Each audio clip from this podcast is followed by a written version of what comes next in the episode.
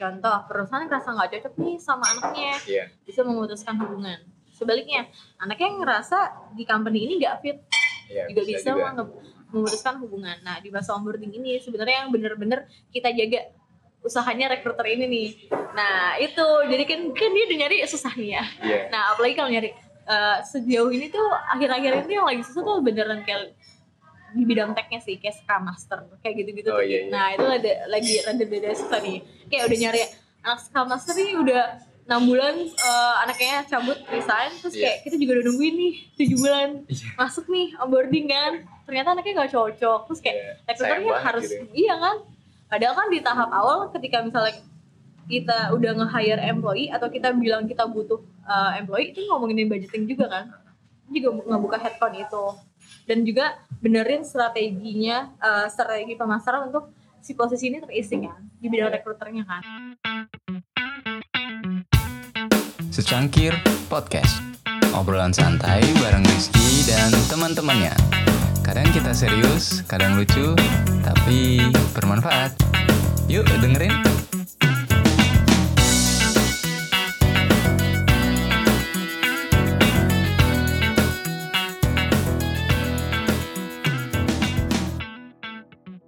Cek.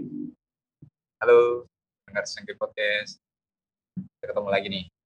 Nah, hari ini gue kebetulan ada narasumber. Teman gue, gue dulu ketemunya setahun ya, setahun yang lalu ya. iya setahun yang lalu karena di event salah satu event kan Ya ada salah satu acara dulu yang gue organize gitu. Terus kebetulan Mbak Salsa dulu sponsornya lah gitu. Iya. Kenalin diri mungkin bisa. Ah, halo semua, perkenalkan nama saya Margareta Salsabi, atau bisa dipanggil Salsa. Ah, butuh tahu cari tahu apa lagi nih yang harus diperkenalkan Ki? Ya, mungkin sekarang lagi ngapain? Oh. Juga apa sih sekarang? Dari pokoknya lulus kuliah, setelah lulus itu masuk langsung dunia HR sih. Dunia HR, NGO, balik lagi ke dunia HR. Jadi memang kayak beneran bergotat kayak berapa tahun kebelakangan ini dari habis lulus ya dunia HR lebih banyak. Nah itu sebenarnya Hmm? udah cita-cita nggak sih dari dulu tuh berkecimpung di dunia HR itu? Oh, kalau ditanya cita-cita sih uh, sempet uh, jadi itu dulu pas lulus tuh kepikiran tuh pengen kerja di NGO. Kalau di NGO tuh lebih di tepatnya bidang anak. Kalaupun harus ke industri itu paling kepikiran ke HR. Soalnya tuh emang dua hal itu tuh lebih ngerasa yang emang bisa bantu orang Iya. gitu tepatnya. Ternyata pas sudah dijalanin kalau masuk ke NGO tuh lebih di saat ini di Indonesia tuh NGO kita lebih banyak untuk penempatannya. Terutama eh, international NGO itu lebih ngurusin untuk Indonesia yang di eh, kayak Papua atau kayak di perbatasan lebih ke situ isu-isunya. Jadi orang tua nggak izinin endingnya ya udah terjun ke dunia HR gitu Ya seru juga sih kayaknya. apa tuh? Tapi masih linear lah sama yang dipelajari sebelum-sebelum. sejauh ini masih linear sih. Sebenarnya kalau masuk dunia HR tuh sebenarnya luas juga bisa dibilang sih. Dibilang linear atau enggak sedikit sedikit aja sih linearnya. Yang lainnya tuh butuh belajar banyak. Soalnya kayak karena kebetulan dulu pas join di HR itu lebih kepada yang ngurusin eh, employee employee beneran dari masuk sampai dia resign. Beneran dari onboarding sampai proses offboardingnya mulai dari yang ngurusin dia uh, pas masuk gimana terus juga nge-trainingin juga. Habis itu ketika dia jadi karyawan ngurusin dia ketika dia ada promotion Iya. acting ataupun dia demotion. Nah habis itu kalau misalnya dia mau resign urusin juga offboardingnya. Sampai dia ngurusin uh, pembayar segala haknya maupun pembayaran maupun yang lain itu beneran diberikan kepada dia. Itu Tahan, tahan, tahan. Tuh, nanti nanti ya lagi. ya Tahan dulu. ya oke Ya, bisa ceritain dulu sedikit nggak ya? Kerjaannya sekarang, kerjaannya itu fokusnya emang masih linear kayak yang tadi gitu. Bagaimana? Eh, di mana sih kerjanya? Bisa di nggak? Bisa ya? uh, kerjaan di salah satu company ya perusahaan startup yang lagi berkembang di Indonesia yang lagi menjadi omongan banyak orang gitu perusahaan itu Oke, keren keren. Terus tadi gue penasaran nih, tadi Hmm. bahas yang kayak onboarding, hmm. terus tadi sampai ke level onboarding. Hmm. Nah itu prosesnya sebenarnya itu yang bagusnya itu seperti apa sih di human resource ini, di human capital ini? sebenarnya kalau bisa berbicara yang bagus itu seperti apa itu tuh di dalam human capital itu tuh eh, itu tidak berdiri sendiri sih.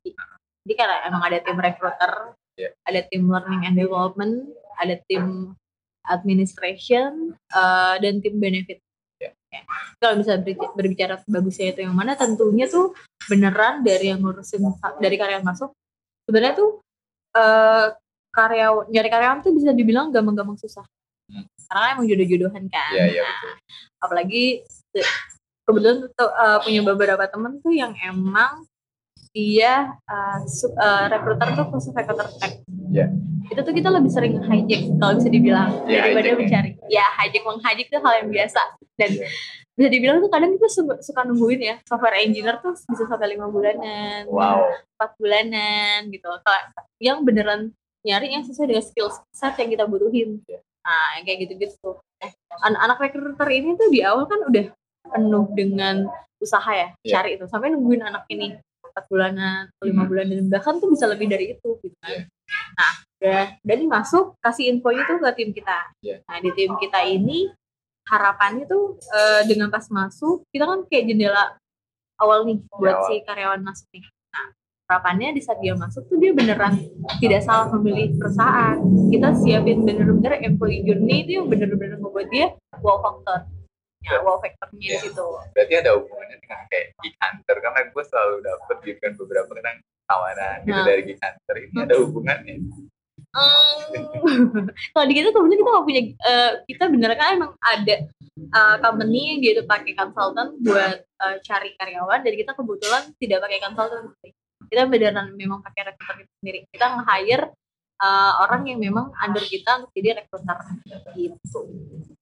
Terus setelah onboarding proses Nah, onboarding ya pas ketika dia masuk, kebetulan saat ini pengalaman baru sih saat ini. Sebenarnya kalau bisa dibilang dulu tuh sempat ngerjain kayak gini, Iya. sempat keluar ngurusinnya itu adalah learning and development, kemudian balik lagi ngurusin hal ini lagi nih. Iya. Nah, sekarang itu pengalaman baru juga karena yang diurusin bukan cuman karyawan yang di Indonesia tapi juga karyawan asing. oh, beda-beda. Ya, jadi tuh sempat ngurusin uh, karyawan dari sejauh ini yang pernah di handle itu Singapura, uh, Singapura, India, uh, Kanada, Ya. Lagi ya. Nah, udah tuh. Ada uh, sama oh sama ah, lupa Prancis deh kalau nggak salah. Eropa lah pokoknya. Ya pokoknya negara Eropa lah ya. Nah, bisa dibilang tuh hmm, tricky juga sih. Kalau untuk karyawan lokal pasti kan dengan kita memiliki kesamaan bahasa, Ya. itu pasti mempermudah kita banget Iya. kan di Gampang awal. Jadi kan kayak oke kita kasih dia dia karyawan eh, anak baru baru masuk di hari pertama dia harus signing kontrak. Fungsinya buat apa? Buat ngebangun kejelasan antara kedua belah pihak tuh sama-sama udah clear Iya. akan tugas dan tanggung jawabnya. Nah itu kan itu di hari pertama biasanya kita ngikat dia juga. Nah, di hari pertama juga biasanya kita udah kasih aset ke dia, entah laptop dan lain sebagainya yang memang dia butuhkan sebagai seorang karyawan di posisi tertentu.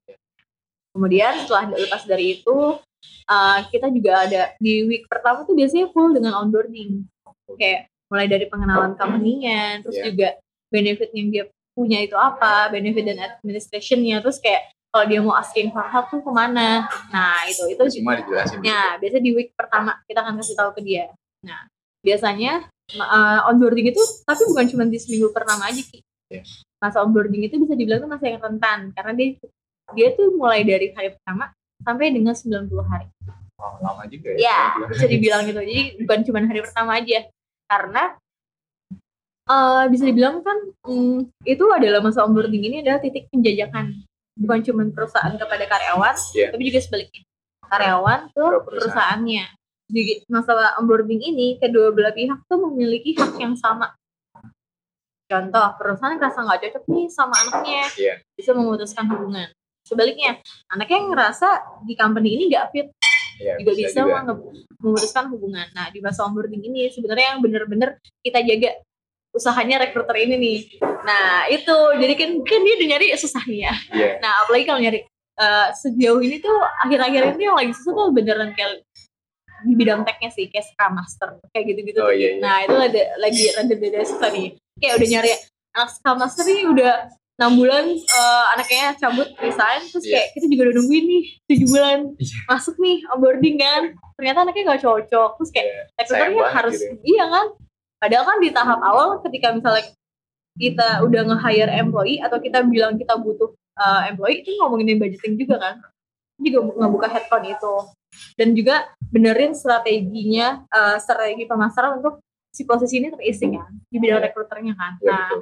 jadi kalau misalnya sampai anak ini sebenarnya dalam tahapan probation ini dan dari company si company itu klik sama anaknya tapi anaknya nggak klik itu beneran kayak jujur kita rugi sih. Iya bisa dibilang secara nggak langsung kita udah buang banyak uang nih. tapi kayak anaknya memilih untuk keluar nah, gitu kan itu sih dan kayak untuk yang lain juga kayak untuk benefitnya untuk asuransinya dan sebagainya kita udah daftarin semua ini udah oke Oh itu dari awal tadi onboarding gitu kan? Iya, karena emang untuk karyawan baru di kita, memang dia dari hari pertama dia bekerja, itu sudah eligible untuk mendapatkan seluruh haknya.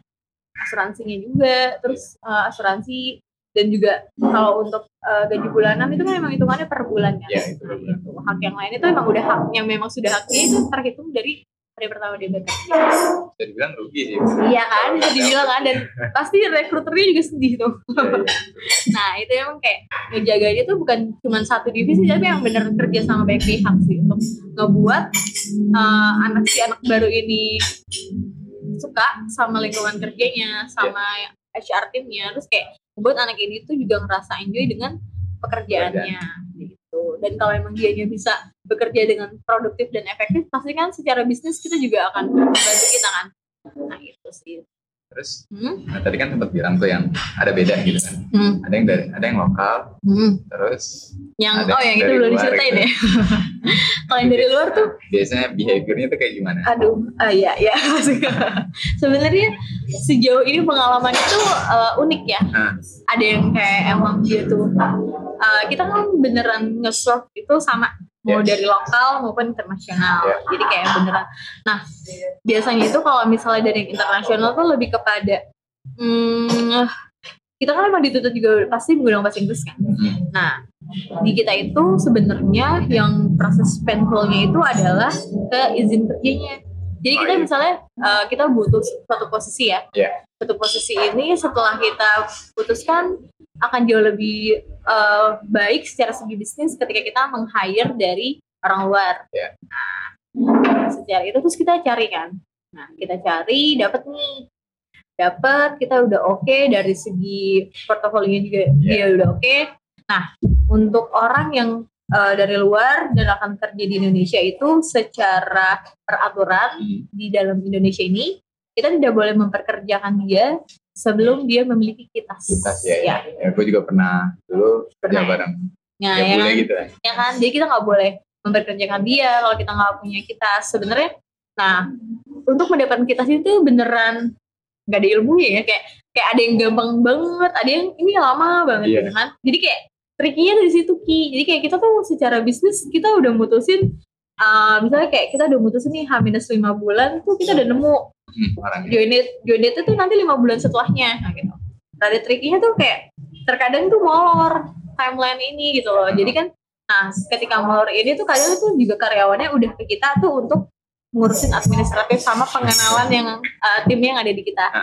Nah kadang tuh suka rada-rada apa ya sebenarnya uh, kita terus berupaya membantu agar izin kerja ini juga keluar kan tapi terkadang juga baik lagi tadi kita nggak tahu kenapa tapi yang ini tuh susah prosesnya ditambah kan kalau misalnya uh, untuk keluar kitas setelah uh, dia mendapatkan visa kerja dari negara India Iya. visa kerja untuk keluar dia harus tinggal di Indonesia selama 14 hari berturut-turut dulu kan Ya, baru dia keluar kan keluar terus masuk lagi. Nah, ya. iya kan, nah itu proses kayak hmm, gimana ya? Nah, terkadang tuh ada beberapa karyawan yang mungkin sudah uh, lelah menghadapi birokrasi itu, jadi tuh kayak pas di kita tuh kayak ah, kayak tuh tuh tight aja bagi mereka kayak terlalu padat aja nih gitu ya. Padahal kayak, nah tapi baik lagi kita sih berusaha untuk sebisa mungkin tuh kayak nge-serve dia kayak tahu sih kayak rasanya bu- kayak tinggal sendiri di negara orang kan. Kita Iya, betul.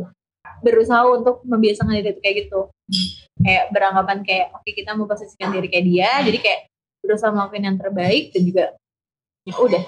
Secara secara ini tuh paling cuman kayak kalau misalnya orang luar tuh lebih kepada contoh kita kan memang secara hmm, untuk ngurusin benefitnya semuanya kita butuh dokumennya kan? Iya. ketika butuh dokumennya itu kalau di orang lokal tuh biasanya oh ya udah gitu. Tapi kalau orang ini tuh jauh lebih ini buat apa ya? Ini buat apa ya? Ini buat apa ya? Nah mereka tuh tidak terbiasa men-share personal informasi mereka. Nah ya privasinya mereka kan. Menurut mereka privasi ya. Mungkin lebih pelajarannya lebih ke situ. Kalau orang kita tuh kayak kayak ya udah kayak siapa pun tuh kayak dikasih kasih aja sama dia kan. Nah kalau misalnya orang luar tuh kayak lebih kita jelasin dulu ini fungsinya buat apa? Fungsinya buat apa? Sebagainya buat apa? Intinya sih jauh lebih mikirin eh, bukan cuman kayak karena emang kebiasaan orang lokal tuh enggak kita memperlakukannya sama tuh enggak karena jauh lebih eksternal harusnya kita nge-service-nya karena kan memang dia nggak tahu itu buat apa gitu jadi kayak emang udah lebih dipikirin aja kayak frameworknya tuh biar lebih jelas dan Iya. biar mereka clear tuh kayak gimana gitu sih sebenarnya Gitu. Tadi kan bahas tuh yang kayak lokal sama luar gitu. Hmm. Terus ketika onboarding, ya udah cocok lah misal. Kita Hmm. udah cocok sama yang baik itu orang lokal ataupun yang luar tadi. Hmm. Nah, ketika di dalam mereka udah kerja kan gitu. Hmm. Performance manajemennya itu kayak gimana biasanya gitu. Misal ada yang dilakukan kayak training atau kayak gimana gitu. Biasanya di perusahaan itu atau pengalamannya Mbak Salsa itu gimana? Oke, kita juga kalau misalnya ngomongin ini, eh ya kita membandingkan di beberapa company yang sudah saya lalui. Sebenarnya kayak masing-masing perusahaan tuh punya caranya dia sendiri itu tuh Ah. hitungannya itu adalah untuk retain kalau dunia HR tuh bilangnya retain. Retain. Ya, retain itu kayak kita eh, sebenarnya kalau retain tuh lebih dibilang eh, orang yang mau udah keluar, ya Iya. orang yang berpikiran mau keluar tuh kayak baik lagi kita. Nah, si- kayak ki- kita tuh mikirin gimana caranya nih uh, si employee kita tuh tetap uh, nyaman di kita dan Iya. tetap mau uh, ngelakuin pekerjaan dia untuk uh, kemajuan bisnis kita kan. Iya. Ada yang emang uh, ngelakuin itu dengan cara training atau ada yang ngelakuinnya itu dengan cara uh, pers- personal development via atasan. Hmm. Sebenarnya dari sejauh ini aku alami kebetulan dua-duanya di startup tech ya Iya. dua kedua halnya tuh punya teknik yang mirip dalam meretain karyawannya ini. Jadi kalau jadi kalau misalnya sebenarnya tuh kalau dibilang training gitu ada ada, tapi balik lagi training itu kan akan membutuhkan budget perusahaan betul, kan, ya. ya. Jadi bisa dibilang training itu adalah uh, last option atau memang ketika benar-benar dibutuhkan. Nah, personal development itu kita lakukan antara dia dan atasannya. Jadi kalau misalnya di startup itu berkembang uh, adanya one on one. Ya one on one. Yes, ya one on one. One on one itu sejauh ini kayak udah familiar banget ya di beberapa startup tuh untuk melakukan hal itu. Jadi kayak antara di si karyawan sama si atasan kan. Pesannya. Nah itu untuk waktunya itu terserah mau minggu sekali, dua minggu sekali atau mungkin kalau sesuai kebutuhan lagi butuh banget Iya. tiap hari, nah gitu kan. Nah fungsinya kan one on one sendiri dari ini kita tahu kan dia itu one on one itu adalah proses komunikasi dua arah Iya. antara si karyawan sama si atasan ya. mau ngebahas apa aja sih mulai dari personal development dia, masalahnya dia, terus kalau kesah apa pun itu tuh bisa dilakukan itu di one on one. Jadi harapannya dengan adanya one on one ini dan mungkin antara dia dan atasannya itu efektif itu juga bisa nge-solve nih uh, uh, sejauh ini misalnya kayak hambatan-hambatan yang dialami di dunia kerjanya. Gitu harapannya itu. Tapi kalau misalnya dibilang ada training ada gitu. Budgeting training tuh masih ma- lebih kepada ke ngomongin training tuh lebih kepada budgeting tiap divisi sih. Nah jadi kalau misalnya eh, kita, kita ngerasa emang butuh nih buat ngembangin bisnis baru kita mau mengubah arah bisnis nih misalnya kayak jauh ini kita ngembangin tuh konvensional kita kepikiran buat ngembangin bisnisnya ke, ke arah Kita. ya digital ataupun ke arah syariahnya misalnya. Nah, kita pasti butuh orang yang ngerti di situ kan. Nah, Iya. ada tim yang diassign khusus buat belajar itu lebih kepada situ biasanya. Gitu, itu pasti ada juga. Terus biasanya kalau dari feedback yang misal training tadi one on one gitu kan. Hmm. Terus biasanya ada transformasi nggak di framework kerja dari perusahaan itu biasanya? Hmm, transformasi dimaksud seperti Jadi ketika ngeliat nih yang udah masuk kerja tadi, hmm, udah one on one gitu kan nah, sama atasannya, hmm, terus bakal berubah nggak cara kerjanya hmm, di dalam perusahaan itu? Misal di divisi IT misalnya, hmm. itu bakal berubah nggak? Sesuai dengan feedback dari yang udah masuk tadi. Oh, oke ngerti. Sebenarnya eh ketika kamu masuk ke dunia startup, kamu jangan berharap sesuatu yang stabil. Iya iya. betul. Nah, itu sih. Jadi kayak itu hal yang biasa banget nih. Minggu ini kita masih pakai tools yang A nih buat Iya, ngerjain betul. satu ini. Iya. Minggu depannya kita pakai yang B. Iya, Jadi jangan pernah berharap ke kepastian dalam dunia startup. Jadi memang harus terbiasa berubah, berubah, berubah dan terus berubah. Karena emang beneran nggak ada yang pasti dalam dunia startup selama kita menemukan hal yang baru dan itu lebih efektif dan efisien kita pasti kan gunain cara itu agile ya Gitu. ya agile Ya. proses berikutnya setelah Hmm. training tadi Hmm. personal development itu proses berikutnya apa proses berikutnya eh, kalau bisa dibilang tuh karena eh, mas employee journey itu ada tiga kebagi tiga mulai dari karyawan masuk karyawan itu udah ada assisting karyawan ataupun karyawan itu resign Iya. nah di tahapan assisting ini tuh kebagi lagi ya banyak nah assisting ini kan di- ketika employee itu memang udah ada di company itu Mhm. nah kita ngomongin lagi nih ya ada banyak hal kan pasti akan ngaruh dengan sebagai so sebagai sebuah company yang terus berusaha untuk berkembang Berkembang. Nah, pastinya kita juga membiasakan apa-apa. sebagai komunitas Nanti bisa ya? juga kita membiasakan untuk terus eh, melakukan perubahan improvement nih bukan cuma di company company-nya aja nih atau manajemen as a business tapi juga ke seluruh employee-nya kan.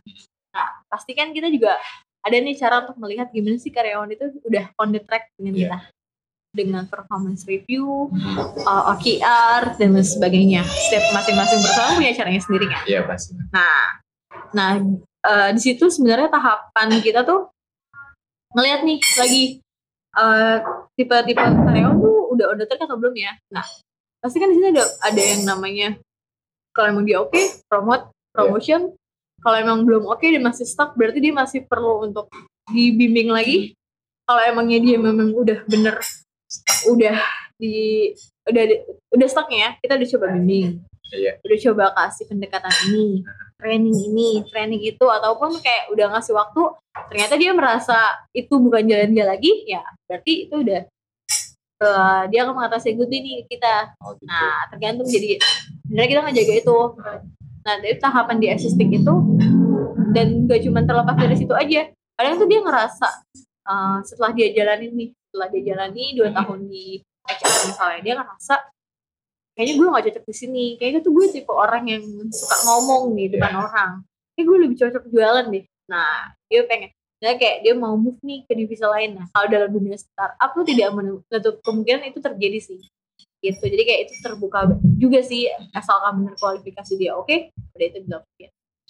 Gitu dan bisa dibilang kalau di dalam dunia startup tuh movement employee tuh ah, tadi kan karena kita agile, employee lah tuh gitu. kayak itu hal yang biasa banget gitu loh. Jadi kayak ah, si A ke sini ke sini kita kayak ah, oke udah tapi pernah nemu nggak kayak satu orang gitu ngerjain dua kerjaan gitu di dua divisi gitu Uh, sejauh ini tuh di sejauh ini belum nih. Belum. Tapi kalau emang dia lompatnya tuh jauh banget pernah nemuin. Uh, jadi kayak punya uh, karyawan nih, dia tuh anak IT. Hmm. Terus dia dipindahin ke divisi logistik. itu kayak ah, terjun bebas banget kan ya. iya Jadi iya kayak wow, oke. tapi itu dia bisa bisa Eh, ini movement kan. Seseorang itu uh, company akan memutuskan kita akan melakukan perubahan posisi kepada karyawan dengan sudah mengakses terlebih dahulu. Gitu. Jadi kita nggak mungkin mindahin orang tanpa kita tahu dia oke apa enggak di situ. Gitu sih. Jadi uh, dengan sudah di proses movementnya, harapannya dia juga bisa jalan di sana. Gitu. Terus kalau proses yang terakhir dia biasanya gimana tuh? Hal yang Nah. terjadi biasanya yang terakhir itu kan onboarding kan? Ya onboarding. Offboarding itu sebenarnya bisa dibilang proses yang apa ya antara senang dan sedih ya. Iya sih. Senang dan sedih. Karena kita nggak tahu ya kebutuhan orang sampai akhirnya dia memutuskan untuk resign tuh kita bener-bener itu personal banget kan. Tapi sebagai sisi perusahaan kita perlu tahu. Karena harapannya tuh buat kita improve lagi nih dengan peraturan perusahaan kita. Apa sih yang kurang di kita kan? Iya. sampai dia mencari di luar sana. Iya. nah itu sih sebenarnya lesson learned yang kita pelajari itu itu. Jadi kalau uh, kita senang dengan dia punya uh, posisi baru di tempat yang baru mungkin lebih cocok dengan dia tapi kita juga mau belajar kok apa yang dia cari di sana sampai dia nyaman. Gitu sih. Jadi kayak proses onboarding itu bukan cuman kita uh, ngebiarin dia gitu aja tapi kita juga belajar dari dia sih sejauh ini tuh dengan dia misalnya tiga tahun di kita Iya. apa aja sih yang dia rasa tuh masih belum ada di kita dan kita perlu improve dan untuk ada di lebih kita. Kayak gitu. Itu ada prosesnya kita um, melakukan exit interview untuk karyawannya yang resign. Betul. Terus juga sama clearance. Clearance itu lebih kepada ketika Tanggung kita ya. Tanggung jawabnya dia apa yang harus diselesaikan dan kita secara company juga akan menyelesaikan kewajiban kita di hari akhirnya. tapi pernah ada case kayak gitu jadi Hmm. karena karyawan itu udah mentok banget nih Iya. jadi mau nggak mau kita harus memutus kontraknya dia gitu nah Ah, sebenarnya kan kalau bisa berbicara kayak gitu sebenarnya dibilang pernah pasti ada sih Ki, ya Iya. kan? Karena kan balik lagi nih Ki, eh, karyawan itu yang kita hire Iya. se- secara undang-undang ketenaga kerjaan ketika kita memperkerjakan karyawan itu ada dua tipenya nih. Iya. Perjanjian kerja waktu tidak tertentu. PKWTT dengan tiga bulan masa probation Iya. atau PKWT. Perjanjian kerja waktu tertentu tertentu, iya. yang sudah ada jangka waktunya. ya, kalau PKWT dua tahun kan Nah, PKWT itu nggak mesti dua tahun. Jadi di awal itu kamu PKWT kan uh, fungsinya untuk jenis pekerjaan yang kamu merasa di perusahaan kamu tuh belum uh, stabil. Kayak kamu masih kayak new product nih. Nah, itu biasanya PKWT yang Kayak kita belum tahu ke depannya divisi ini bakal ada lagi apa enggak. Iya. Biasanya kita pemerintah menganjurkan untuk anak uh, di hire untuk posisi tersebut adalah anak PKWT. Tidak boleh PKWT dengan tiga bulan probation itu. Nah, kayak gitu. Nah, pasti kan ada eh, kondisinya ketika dia nih eh, udah masuk nih. Terus harapannya ketika dia udah masuk mungkin dia juga udah nyaman kan sama perusahaannya. Harap dia mau lanjut lagi nih gitu kan. Iya. tapi secara bisnis secara company maupun secara performance dia belum meet nih meet Iya. expectation sama di kita. Nah pastinya kita eh baik lagi. Walaupun berat tapi kan dia juga kita harus sama-sama belajar kan.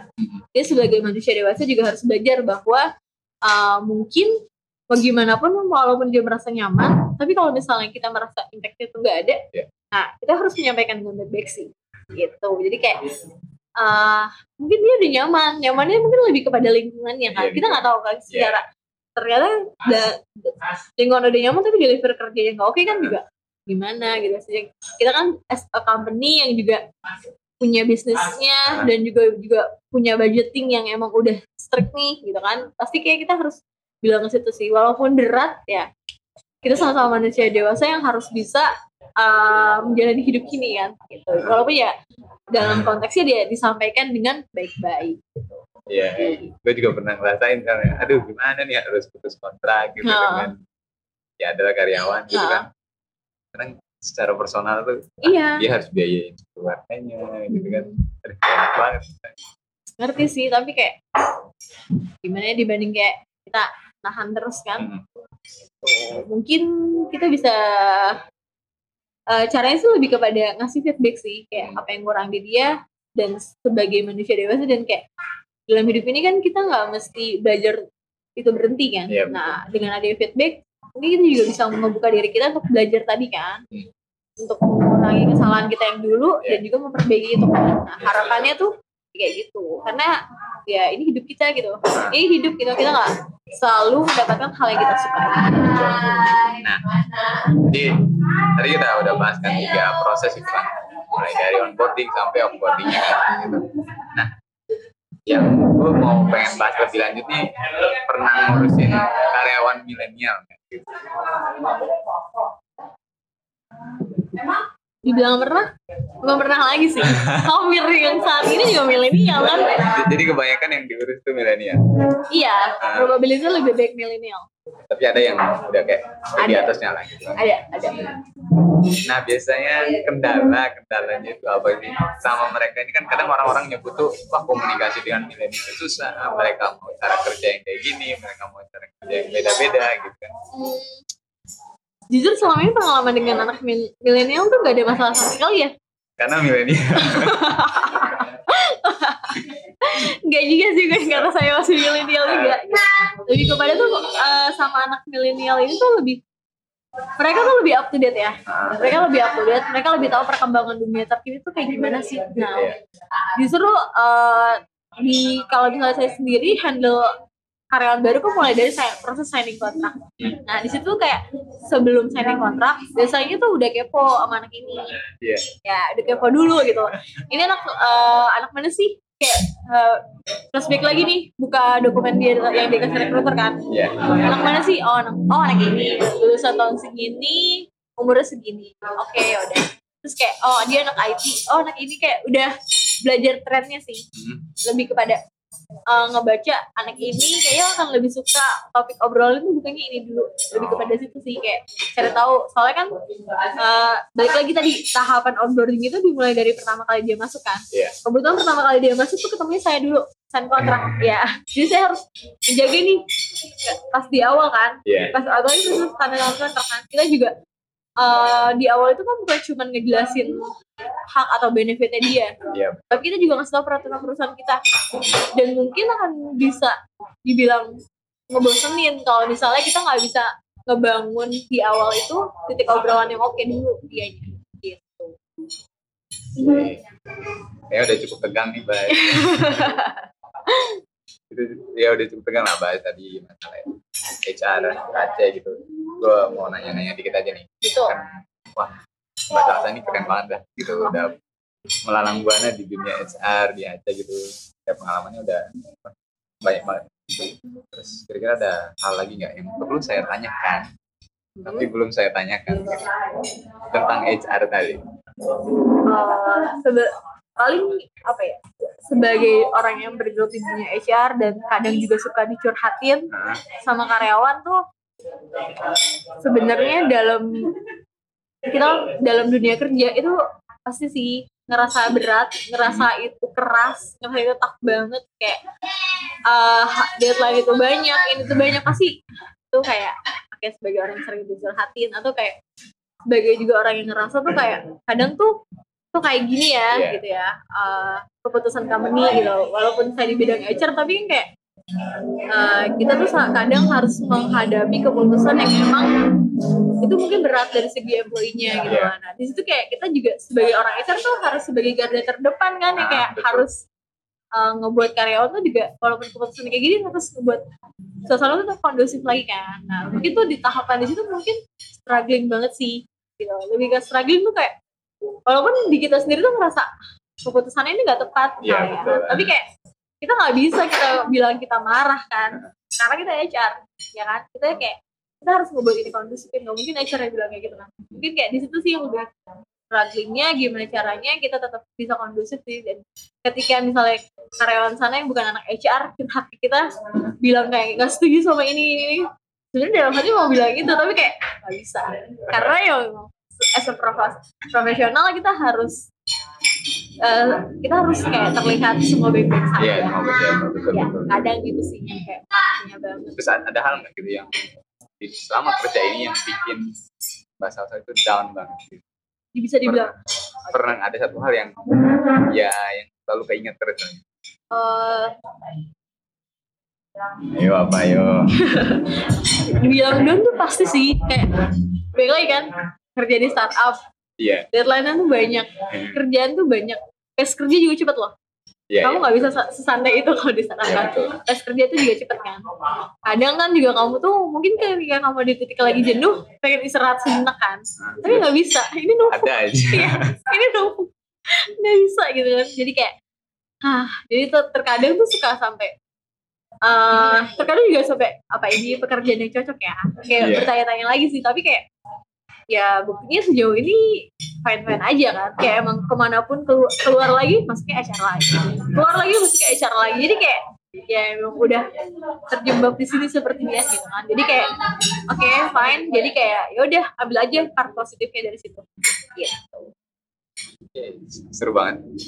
Dengar dengarnya seru banget. Terus sekarang lagi apa sih? Waktu senggang itu ngapain? Selain fokus ke HR tadi. waktu senggang ini be- sebenarnya baru kepikiran eh sebulanan terakhir deh sebulan terakhir ini waktu senggang biasanya ngapain itu biasanya lebih kepada keluarga sih family first ya lebih kepada menghabiskan waktu sama keluarga. Tapi kayak akhir-akhir ini tuh mulai mikir sih kayak ngerti sih sibuk udah sibuk kerja kan? Iya betul. Pagi pulang malam weekend sama keluarga. Terus kayak kok nggak ada waktu yang bisa dibagi sedikit ya sama orang gitu kan? Pikir ngapain ya ngapain ya. Nah terus kayak eh, akhir-akhir ini tuh lebih lebih kepada ngerasa sedih sih ya. Karena banyak banget case-case eh, suami bunuh istri atau enggak ibu bunuh anaknya sendiri kayak gitu-gitu kayak oh serem banget ya dunia kita saat ini ya. Iya, terus iya. kayak ngebaca tingkat perceraian tuh tinggi banget. Salah satu faktor penyebab perceraian itu bisa dibilang tuh karena ekonomi. Iya ekonomi. Itu bisa dibilang terus habis itu ngebaca lagi dari data an- eh, sejauh ini di Indonesia usia menikah tuh muda banget kan. Kayak kok sebenarnya kalau bisa dibilang gitu sih kayak suatu problem kan ya? Kayak ini nggak bisa dibiarin gini terus gitu. Nah sebenarnya ketika seseorang itu tapi lihat lagi akarnya tuh di mana? Akarnya ya di pernikahan ini gitu loh. Mungkin nih mungkin ya nggak tahu nih belum melakukan analisis lebih jauh lagi ataupun lihat data lagi. Mungkin tuh sebenarnya eh, yang seharusnya kita lakukan pada, pada saat ini adalah sounding menikah tuh bukan cuma cinta aja iya. loh. tapi kayak emang ketika menikah itu tuh ada tanggung jawab besar banget sih yang harus dipersiapkan nantinya gitu kan. Jadi kan menikah itu kan juga proses eh, negara ngejaga itu kan untuk Iya. ngejaga masa depan bangsa kan Iya. bibit-bibit masa depan bangsa di situ kan dan titik poinnya kan dari menikah ini kan nah di nikah ini tuh sebenarnya bukan cuma tadi cinta tapi juga secara ekonomi juga harus eh, udah harus oke. Bukannya oke banget tapi udah harus siap menghadapi nanti. Iya, iya. Nah, secara emosional juga kan? Gue jadi emosian hari Iya. secara emosional juga udah harus siap. Iya. secara ekonomi juga harus siap. Nggak mesti ada banget nggak mesti kaya nggak mesti ini. Yang penting siap menerima apa pun yang terjadi itu kan.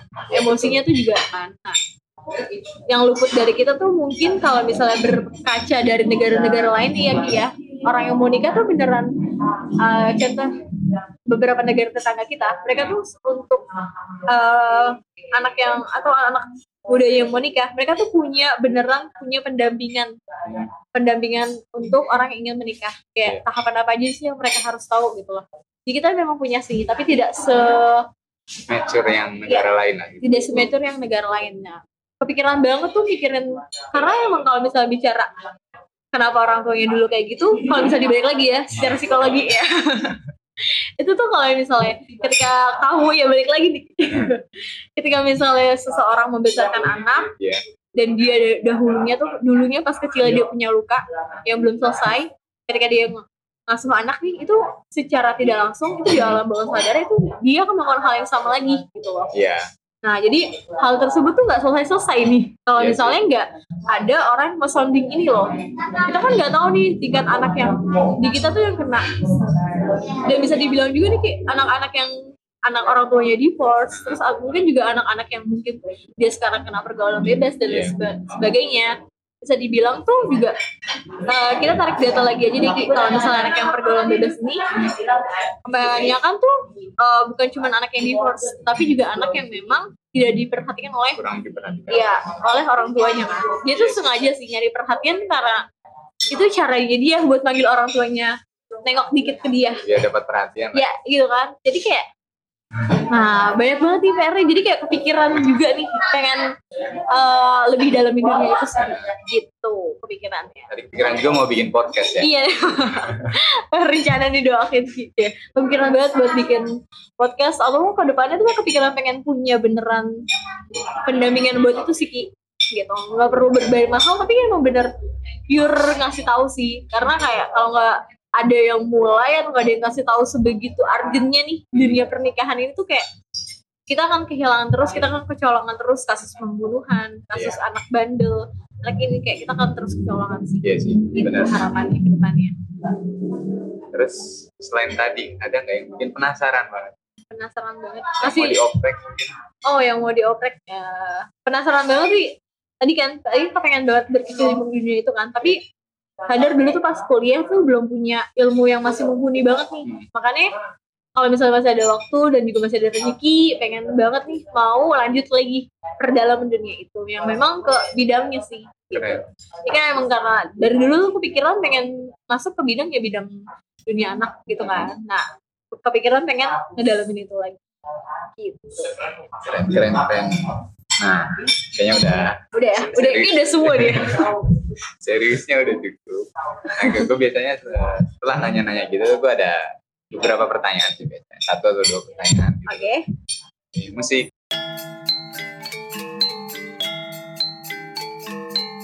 pertanyaan pertama gue mau nanya aja Hmm. Gimana Mbak Salsa itu coba ngejelasin warna biru ke orang yang buta. Eh, biru Ke orang yang buta gitu. buta ya Ki. gimana? Eh, sekarang nih Iya coba jelasin. Ah, warna biru buta ya mungkin karena mereka secara indera penglihatan tuh mereka juga pasti nggak bisa lihat kan Iya mereka nggak bisa ngeliat. ya tapi mereka aku percaya sih ketika satu indera itu ketutup tapi tuh ada indera lain yang dikasih oleh Tuhan kita itu tuh jauh lebih kuat Mm-mm. nah aku tuh lebih percaya dan indera itu adalah lebih kepada hatinya mereka sih kayak keyakinannya mereka Iya. nah ketika memang itu adalah anak itu buta.